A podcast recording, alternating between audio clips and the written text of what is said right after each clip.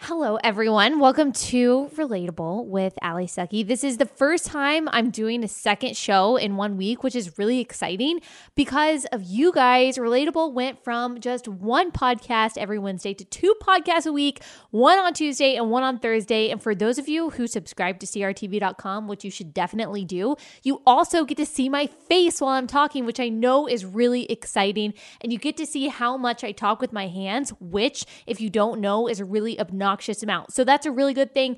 Thank you guys for listening. I'm really excited to do this even more than I was doing before. Okay.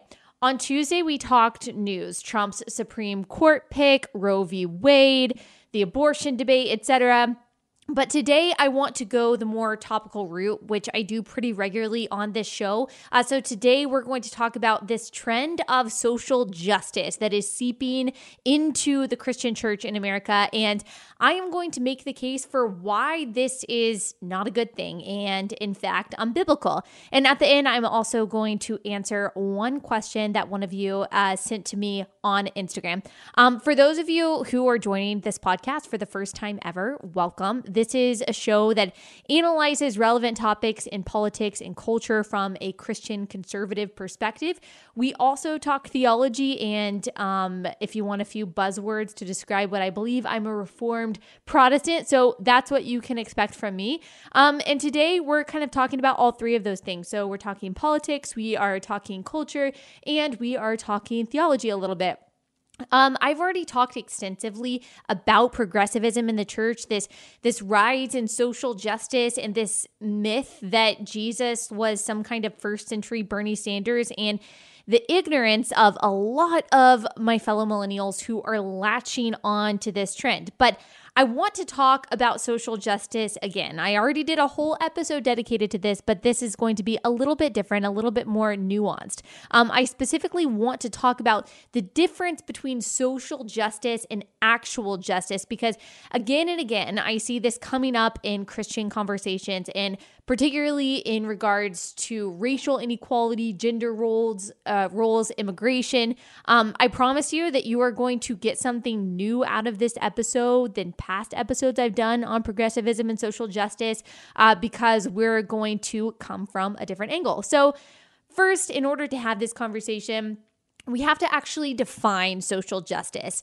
And for that, we can turn to good old-fashioned Google and Wikipedia, which tells us that social justice is justice in terms of the distribution of wealth, of opportunities, and privileges in society. So under this would include things like racial equality, gender equality, socioeconomic equality. You have probably all heard the term social justice warrior. These are the people who were protesting racism, things like police brutality, the gender wage gap, the income gap between the poor and the rich, immigration policy, things like that. They're typically self-avowed feminists, and almost all of them are on the left side of the political aisle. And more often than not, they vote Democrat. And that's because, in general, social justice advocates for the government ensuring racial inequality, income inequality, or ensuring that racial inequality, income inequality, gender inequality, etc., is actually fixed. Now, you're probably asking a very smart question at this point, and that question would be, what actually qualifies as justice when it comes to equality? What qualifies as social justice? Some of the issues social justice proponents care about, like sexism and racism, they seem really abstract. How do you actually define what justice looks like in those areas? And that's a really good question, but the answer is really complicated because you really can't. That is a huge problem with social justice, that it doesn't seek actual justice as we know it. Thomas Sowell writes about this in his book, Quest for Cosmic Justice. I highly recommend it. He describes the push for social justice as actually cosmic justice, because it's this ethereal thing that doesn't actually have a grounding in reality, in logic, or earthly justice systems. There's no way to accomplish this kind of social justice or cosmic justice, the elevation of one class of people without putting down another class of people, consequently taking away their justice. Cosmic justice is based on kind of unwritten rules of who is more oppressed than someone else and who, based on their oppression, should be given more help. So here is the direct quote from Sowell. He describes it like this. Cosmic justice is not about the rules of the game. It is about putting particular segments of society in the position that they would have been but for some undeserved misfortune. This conception of fairness requires that third parties must wield power to control outcomes, overriding rules, standards, or the preferences of other people. The quest for cosmic justice focuses on one segment of the population and disregards the interests of others who nevertheless pay the price for the decision made.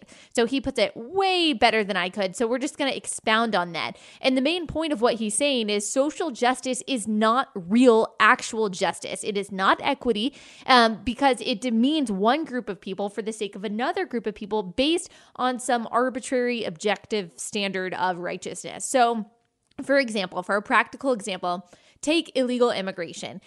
Actual justice says that if you break the law, there are consequences. And in the United States of America, the consequence of crossing the border illegally is deportation and or criminal prosecution.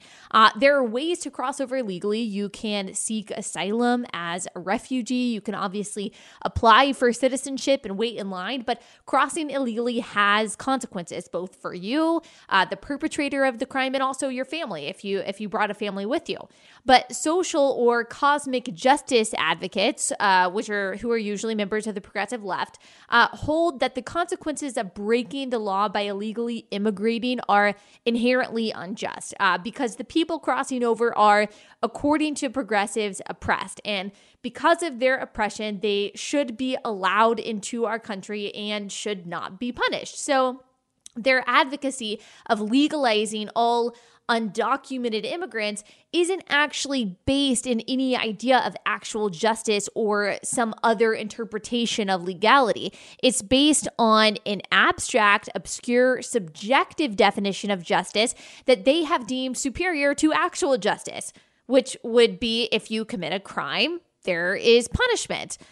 Actual justice would also consider the flip side to unconditionally allowing all migrants into the country, which is what many on the left are advocating for. Actual justice considers the dangers of human trafficking, of drug smuggling, of the rape and murder that happened at the border, of MS-13 gang members infiltrating illegally, of the crimes that are committed by illegal immigrants, of the limited amount of resources we have that are being used by illegal immigrants, the tax dollars going to support illegal immigrants. Things that negatively affect both illegal immigrants themselves and the citizens of this country. There seems to be no compassion or consideration of the people in America who are negatively affected by illegal immigration. Why is that? Because Americans, we don't have as many oppression points as illegal immigrants do. Americans are viewed by social cosmic justice advocates as inherently privileged, and therefore considering our welfare is less important than considering the welfare of illegal immigrants. And honestly, I couldn't even explain or break down the reasoning behind that if I tried, and I highly doubt proponents of that, progressive themselves, would actually be able to either. There is this really complex thing called the social justice equation, or at least I'm going to call it that. And it measures how many points you have based on your country of origin, on your socioeconomic status, your skin color, your gender, your sexual orientation, your family background, etc. And it considers all of these factors in distributing you your oppression points. So the more of a minority you are, the greater number of oppression points you have, which determines three things. A, how much help you should get from the government. B, how much compassion you deserve. And C, how much your opinion actually matters. So For example, if you can't tell, I am a white woman. I am also American. I am a Christian. I was raised by two hardworking, successful parents in the suburbs of Dallas. So I have like maybe one oppression point, maybe. And I get one just because I'm a woman. And as a woman, you know, I've probably been a victim of misogyny at some point in my life and discrimination. Therefore, I have some legitimacy in the social and political conversation, and the government should be helping me out by ensuring I have absolutely everything a man has, no matter what. But a white male with my exact same upbringing, so my husband, for example, with a very similar upbringing, my husband has zero oppression points because not only did he live a life of privilege growing up, he also, according to the left, has never faced any unfair treatment at all his whole entire life. Thus, my husband's opinion, my dad's opinion, my brother's opinions, no matter what they've gone through, their opinions don't matter and their plights are not considered. But see, here's the thing. For the Black, Muslim, transgender, pansexual person, who is also an illegal immigrant, by the way, well, he/she has tons of oppression points, just a plethora of oppression points. The government should be specifically and deliberately helping to make sure that, person has all the same everything that everyone else has and should be punishing people who treat that person any differently than anyone else. And that person also has more legitimacy on social and political matters because of his or her oppression. They are like top tier oppression. And therefore, social justice advocates assert that their welfare, that person's welfare, matters way more than the cisgender straight white male. Does that make any sense to you? No, of course it doesn't, because it doesn't actually make any sense, period. The mental hoops, the mental gymnastics that you have to actually do, jump through to construct cosmic or social justice it's absolutely insane. And honestly, they change every day. So for example, there was a pride parade, I think it was in the UK, if I'm remembering correctly, this past weekend, and lesbians who were marching in the parade were protesting the inclusion of trans people in the movement because they feel like trans people are obscuring lesbian identity. So I'm having a hard time keeping up with what is actually more woke these days. The delegitimizing of trans people for the sake of lesbian visibility, or the legitimizing of trans people. I don't know. Does anyone really know? Will anyone ever really agree on that? I don't think so. Probably not. Because progressivism and social justice always eats itself. It does. It's self-contradictory because it's based on an idea of justice that is not real. It's entirely subjective. It is illogical. It identifies people by their assumed oppression and grants them both legitimacy and empathy based on that assumption. It categorizes people by their various levels of victimhood. It doesn't look at people as individuals, but instead, it lumps people together based on race, based on sexuality, sexual orientation, socioeconomic background. It is patronizing. It reduces a person to the most superficial things about them and says, this is all that matters. And while it's true, it's very true that certain groups of people in this country have faced injustice. There's no doubt about that. Black people were slaves. The Japanese were sent to internment camps. Women didn't have a right to vote. Native Americans were treated maliciously at one point. But the fact is, that's no longer the case.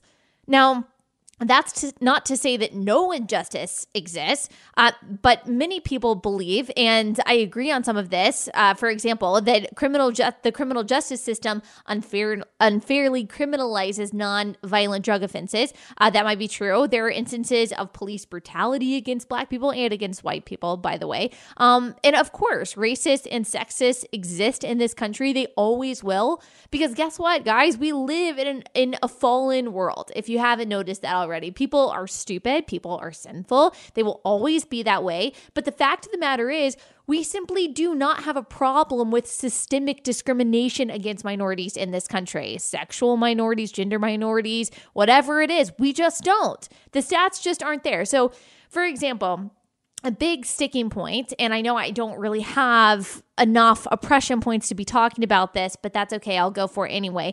A big sticking point for the social justice crowd is racial inequality. And while I completely adamantly agree that any instance of racism is awful and condemnable. I completely disagree, but I completely disagree with this progressive notion that minorities in America, particularly Black people in America, are still suffering from the after effects of slavery, and that we as a nation have made no improvements since the civil rights era. That is the argument that they use in social cosmic justice circles, that the government needs to do more to ensure equality for Black people. But to cite Thomas Sowell again, who, by the way, is African-American himself, if you didn't know that, the decline in Black employment, the rise in Black poverty, and the deterioration of the Black family didn't start happening until the 1960s. Before that, Black people in a lot of ways, like, for example, in labor force participation, were a lot better off and doing a lot better than white people. And we don't have to go, and that's before the 1960s, and we don't have to go into all of the possibilities today about why since the 1960s income and quality of life, inequality between whites and Blacks has increased since the 1960s. But we're pointing out that if we're going to make a case that our government system has aided in oppressing the Black community, then you're going to have to look decades after slavery, a long time after slavery, after the Civil Rights Act of 1964 even. The facts just don't support that slavery is the reason for racial inequality today. And most people on both sides of the aisle used to know and accept that. Going back to the study that I cite all of the time, the Pew study on the growing partisan divide in America, in 1994, when given this statement, Blacks who can't get ahead in this country are mostly responsible for their condition, 53% of Democrats agreed and 66% of Republicans agreed.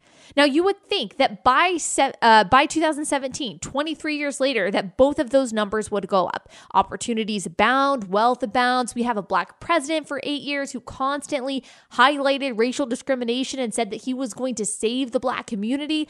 But that didn't happen. I mean, among Republicans, it did. That number did rise by 11 points to 77%. But among Democrats, it dropped by 25%.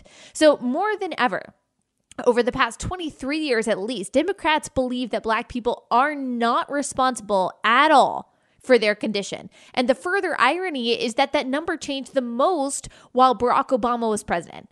In fact, that same study shows that Democrats moved to the left on almost every issue: immigration, guns, welfare. And most of this happened during Obama's presidency. Obama was really the first president to legitimize social or cosmic justice, to give credence to intersectionality, to highlight racial inequality, victimization, and oppression. This is why people called him the Great Divider. And while I'm sure he didn't intend this, I'm giving him the benefit of the doubt there, we grew further apart than ever during his presidency than ever before. And that's not primarily because of conservatives. While conservatives stayed about the same on most issues, Democrats have moved to the left, embracing these abstract social justice ideas that have very little grounding in reality and don't manifest themselves in actual justice. The push for gender equality, for example, is demonstrated in greater access to abortion, or a push for greater access to abortion, free birth control, and closing the gender wage gap.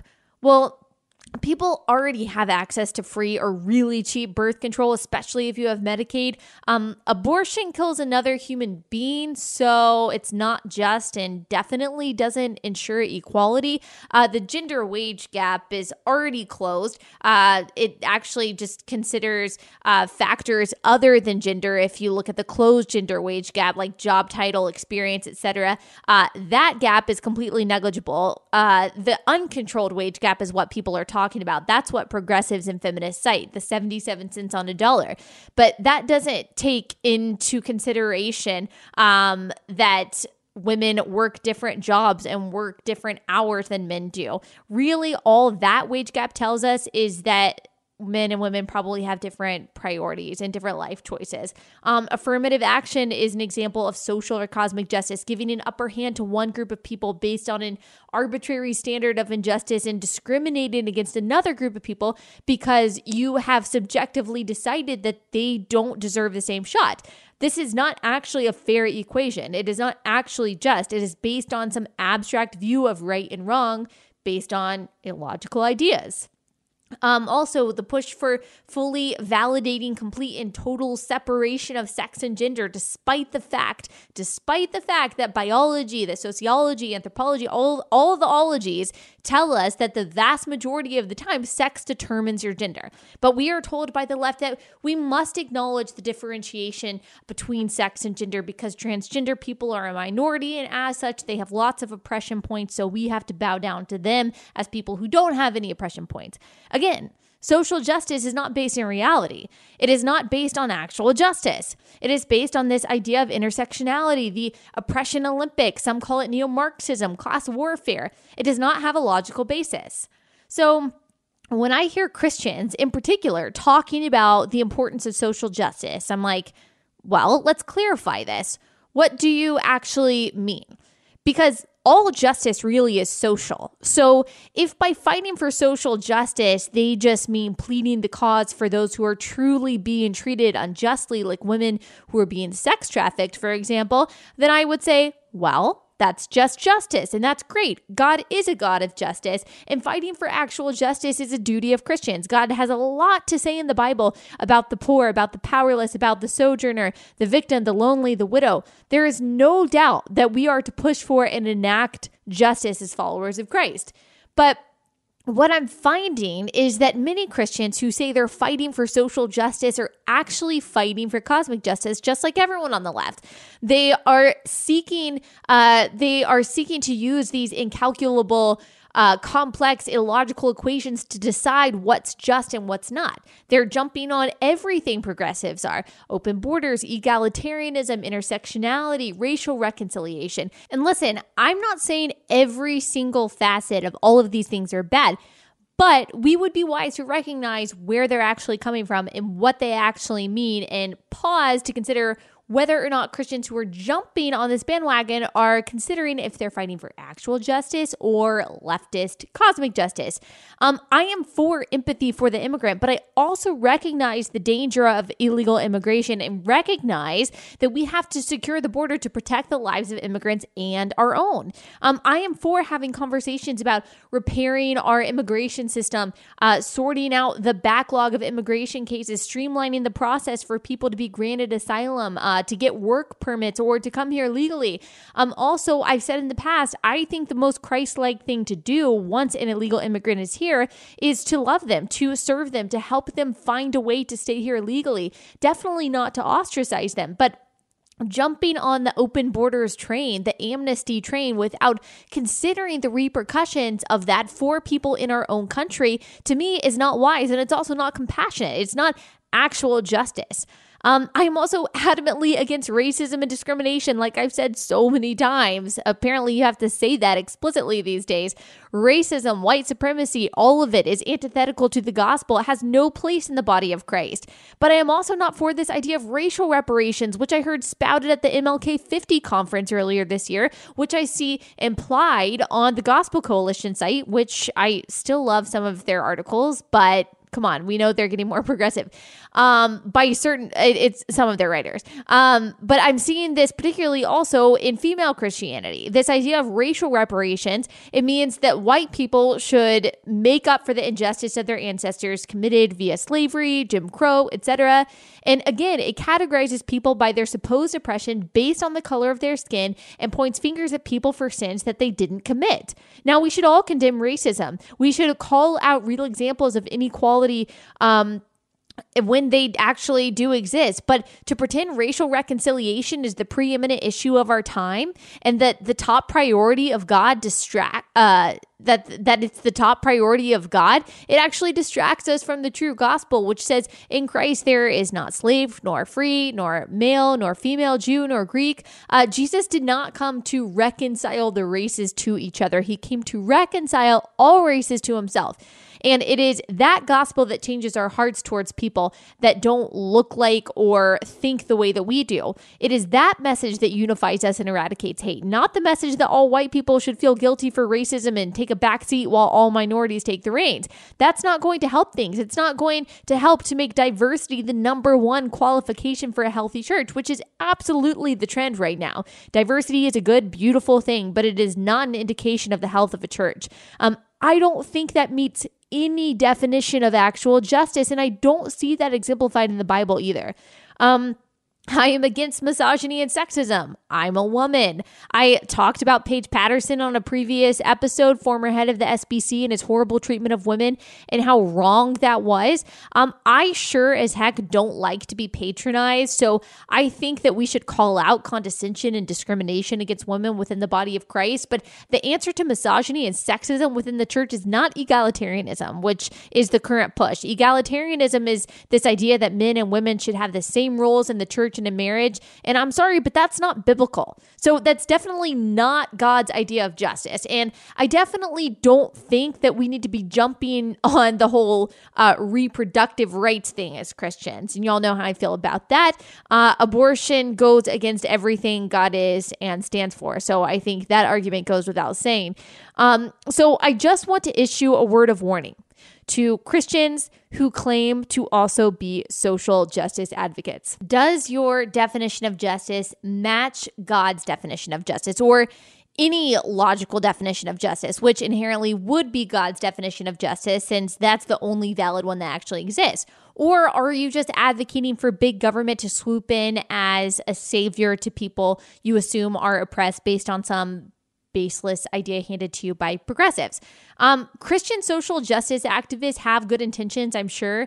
God does call us to love and clothe the sojourner. God calls us to help the orphan and the widow. God calls us to take care of the poor. God calls us to judge without partiality. I believe he hates racism and discrimination. He hates mistreatment of women or anyone. These are all true biblical principles. But number one, these are things he calls us to do, not simply the government. And number two, these things aren't social cosmic justice. This is actual justice, actual compassion, actual empathy. The justice that God calls us to is to comfort the oppressed, but he doesn't call us to devalue everyone who doesn't share the same oppression. That's not real justice. That's not real equity. That is not equality. Now, for example, I'm a hardcore pro-life advocate. That means that I believe in pushing for legislation and supporting court decisions that restrict access to abortion, while simultaneously dedicating my own personal time to volunteering, to serving women, and helping to make abortion unnecessary and unthinkable. So I am not saying that we shouldn't push for humane policies or fight for justice. As I've said, we should. What I am saying is that we need to examine whether or not the things that we are advocating for are truly about justice, or are they just part of the progressive agenda that demonizes straight white people and uplifts all minorities? I just don't find justification for that in the Bible. Okay. That's it for now. That's my take on that. Like I said, I've just seen a lot of conversations about social justice coming from Christians that I know in other ways have good theology, and I just think that we need some clarity on that. I'm sure I'll do another episode on it because people are talking about it more and more, it seems like. Okay, now I'm going to answer a listener question sent to me via Instagram. I got a question about Deuteronomy 2:30, I think, or was it 3:20? No, I don't remember, but it was about Deuteronomy. And it was about basically the hardening of people's hearts.